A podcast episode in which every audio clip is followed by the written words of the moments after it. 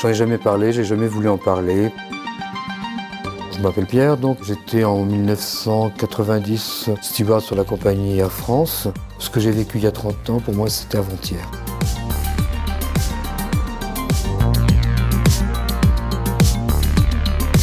Otage de Saddam Hussein en 1990. Épisode 3. Ce récit vous est proposé par le journal La Montagne. Un podcast de Sophie Leclancher et Stéphanie Delagne. La libération, c'était quelque chose d'incroyable. J'étais en train de, faire le tour de la raffinerie. Quand je me baladais l'après-midi, je me rappelle qu'il y avait un petit Irakien qui était sur son âne. Et chaque fois qu'il passait, il nous faisait des grands signes. Donc j'étais en train de tourner dans le camp. Et puis il y a Jimmy, un Anglais, qui arrive, qui me dit Ah, oh, Pierre, Pierre, come in, come in. Oui, qu'est-ce qu'il y a? Il me dit You're free. Yes, yes, you have to um, trust me, uh, my friend, my flying frogs, comme il dit. Je lui dis Mais bien sûr, c'est ça, on est libre et toi tu restes. Il me dit Oui, oui, oui, oui, ils viennent de l'annoncer à la radio. Il dit Viens, viens, viens, viens. Je me suis dit Bon, c'est encore une connerie, c'est une, une plaisanterie. on apprend qu'effectivement, on allait être libéré. J'avoue que j'étais un peu saisi, mais je me suis posé la question pourquoi nous et pourquoi pas eux? Et je ne comprenais pas pourquoi les Japonais n'ont pas été libérés avant nous, alors qu'ils n'étaient pas du tout partie prenante dans le conflit. Pourquoi les Allemands, qui n'étaient pas partie prenante non plus dans le conflit, n'étaient pas libérés? Pourquoi nous, les Français? J'ai eu un doute, je me suis dit j'espère que la France n'a pas baissé sa culotte. Si euh, vraiment on doit partir dans le déshonneur, je préfère encore rester. On en parle avec les Anglais, donc ils disent non, non, non, vous n'y êtes pour rien, vous n'avez pas à rougir. Et effectivement, ensuite, sur Radio France Internationale, on a entendu Mitterrand qui avait dit la France ne, ne changera pas sa position. Et puis c'était aussi un peu une lueur d'espoir, parce qu'ils disaient si on commence à lâcher les Français, demain ce sera peut-être nous. On était un peu tristes de les quitter. Ils étaient contents, mais tristes.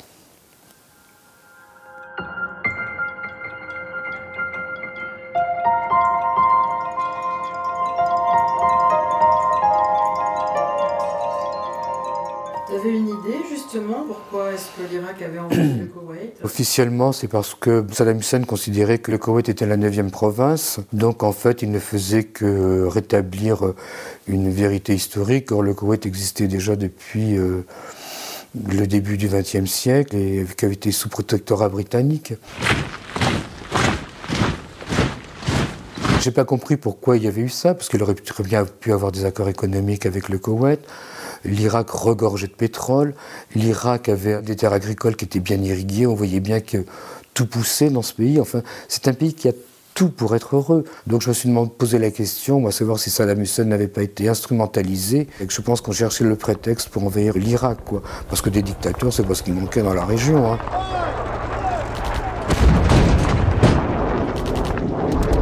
Et un jour, on nous a dit, bon, bah, les Français, vous préparez vos affaires, demain, vous êtes évacués. Donc à ce moment-là, on demandait à toutes les nationalités présentes de faire des courriers et de nous les confier. Les Japonais qui avaient encore euh, de la pellicule, de prendre des photos de chacun des otages et de nous confier la pellicule. Et quand on est parti, euh, on s'est dit on risque d'avoir les bagages fouillés. Donc euh, je me rappelle que j'avais mis les, lettres sous ma chemise et il m'avait confié la pellicule et je l'avais mise dans mon slip.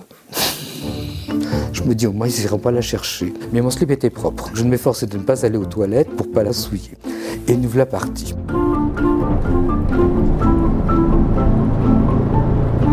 Dans le bus, je retirais la pellicule, je la remets dans ma poche, on arrive à l'aéroport, je la remets dans mon slip. Et puis il y avait l'attaché d'ambassade qui était là, et je lui dis, écoutez, je suis très embêté parce que j'ai une pellicule. Il me dit, bah, donnez-la moi. Je dis, bah, je peux pas aller dans mon slip. Il m'a dit, bah, allez aux toilettes, je vous retrouve. Et puis euh, lui, il a pu passer les, les barrages, entre guillemets, grâce à son immunité diplomatique. Et une fois passé de l'autre côté, il m'a rendu la pellicule que j'ai pu remettre dans ma poche, là.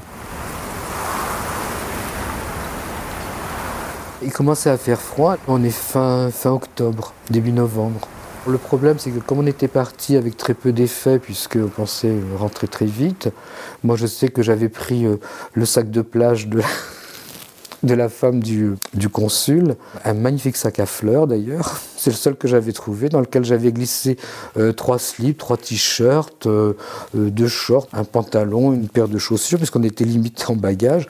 Donc à force de les laver, bon, on s'était retrouvé bah, avec des, vêtements qui étaient usés. Les Irakiens nous avaient quand même racheté des, des slips, et j'avais à ce moment-là fait l'acquisition d'un magnifique slip kangourou, genre gros dégueulasse, quoi. Puis après on a eu froid, donc ils nous avaient acheté des survêtements en acrylique, donc on était tous habillés pareil. Donc on avait notre c'était le survêtement. D'ailleurs, je suis rentré avec ça parce que j'avais que ça. Alors, de toute manière, euh, je ne l'ai pas gardé. Je l'avais gardé un certain temps. Puis un jour, je ne sais pas, je l'ai mis à la poubelle. Je me suis dit que ça devenait un peu grotesque de garder ça.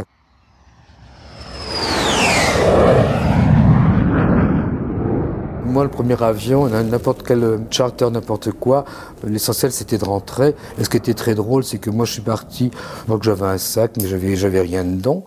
Si j'avais gardé juste mes clés, mes clés d'appartement, je me dis, il faut bien que je rentre chez moi en arrivant. Et alors les, hôtesses de Iraqi Airways, alors qu'on n'avait pas un rond, étaient passées pour faire des ventes à bord.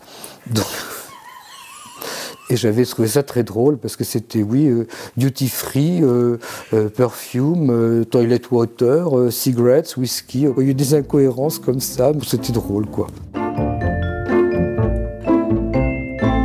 On est arrivé à Charles de Gaulle. Dans l'appareil qui nous ramenait, il y avait donc tous les Français, mais il y avait aussi des, Grecs. Je me souviens qu'il y avait des Grecs. Eux, ils sont sortis par la sortie normale. Et nous, Air France, avait demandé à ce qu'on reste à bord. Il y avait un bus qui nous attendait au pied de l'escabeau. Et le bus nous avait emmenés au Novotel où Air France avait convoqué euh, les familles pour, euh, pour nous recevoir.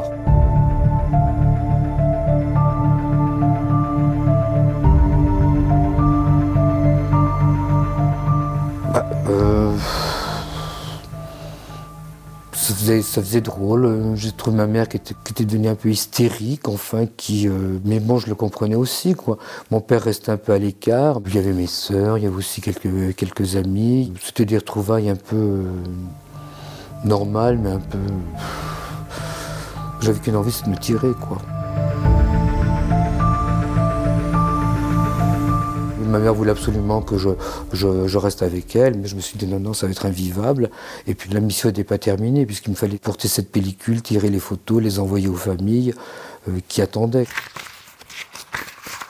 Donc à ce moment-là, j'ai envoyé les photos en Angleterre, aux États-Unis et en Allemagne.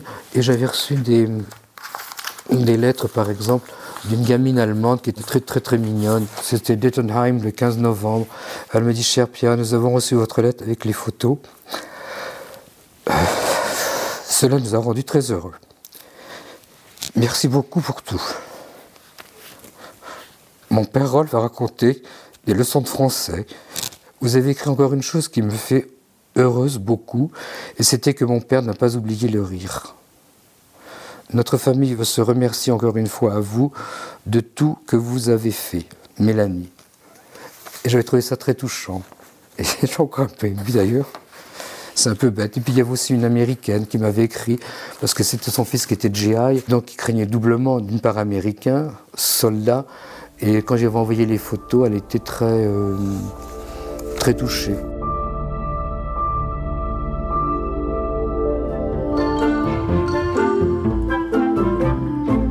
Quand j'ai appris qu'on était otage, j'ai une grosse angoisse une journée parce qu'avant de partir, j'avais mis de la poudre pour nettoyer la moquette et il disait que plus on la laissait, mieux ça valait. Puis je me suis dit, oh là là, ça va faire deux mois que j'ai mis la poudre dans l'appartement, je vais avoir des trous dans la moquette. C'était ma, première angoisse en tant qu'otage. Je vais rentrer avec des trous dans la moquette et le premier courrier que j'ai fait à ma mère, c'était écoute, il fallait que tu passes à l'appartement, toi qui as les clés, et donner un coup d'aspirateur. Comme quoi, on a un peu. Euh, il y avait une souris qui venait régulièrement dans le bungalow et je la trouvais très sympathique. nous discutions avec la souris. Et puis euh, un jour, elle a voulu sortir, j'ai ouvert la porte, elle s'est précipitée, je l'ai écrasée entre la porte et le, plancher. Et j'avoue que je me suis débrouillé pour trouver une boîte pour lui faire un enterrement digne. Et j'étais traumatisé pour la mort d'une souris. Pendant deux, trois jours, je me disais, bon Dieu, t'es un criminel. Même je travaillais de la touffe, hein, là. Est-ce qu'il y a des gens du, gouvernement ou des représentants du gouvernement français qui vous ont accueilli Non. Pas à ma connaissance. Est-ce que vous avez été pris en charge par une cellule psychologique Non. Non, non, on est rentré chez soi et puis euh, voilà. Ce qui fait que sur neuf que nous étions comme commerciaux, il y a quand même eu cinq divorces, quoi, ou cinq séparations, comme on veut. On a commis des erreurs. Quand nous étions à l'hôtel Méridien, c'était l'anniversaire d'une hôtesse. Donc les cuisiniers du Méridien, qui étaient des Français, avaient dit bon bah on va faire un petit quelque chose. Donc euh, on avait fait une sorte de petite fête. Et moi j'avais dit bah oui pourquoi pas, tant qu'à faire à mourir, autant mourir heureux quoi. Et puis ce sera peut-être la dernière fête. Et puis on oublie tout. Donc il y a eu une petite fête. On a pris des photos. Et quand les photos ont été montrées, ben, beaucoup ont pensé qu'en fait bah on faisait la fête au Méridien. Après l'hôtel Mansour, on faisait la fête autour de la piscine. On était au Club Med alors que se faisait un souci en Crépignou, en fait, c'était la Dolce Vita. J'ai eu cette réflexion aussi de la personne avec qui j'étais. Et donc, bon, bah, quand j'ai vu ça, je, suis parti. Je dis, c'est même pas la peine de discuter.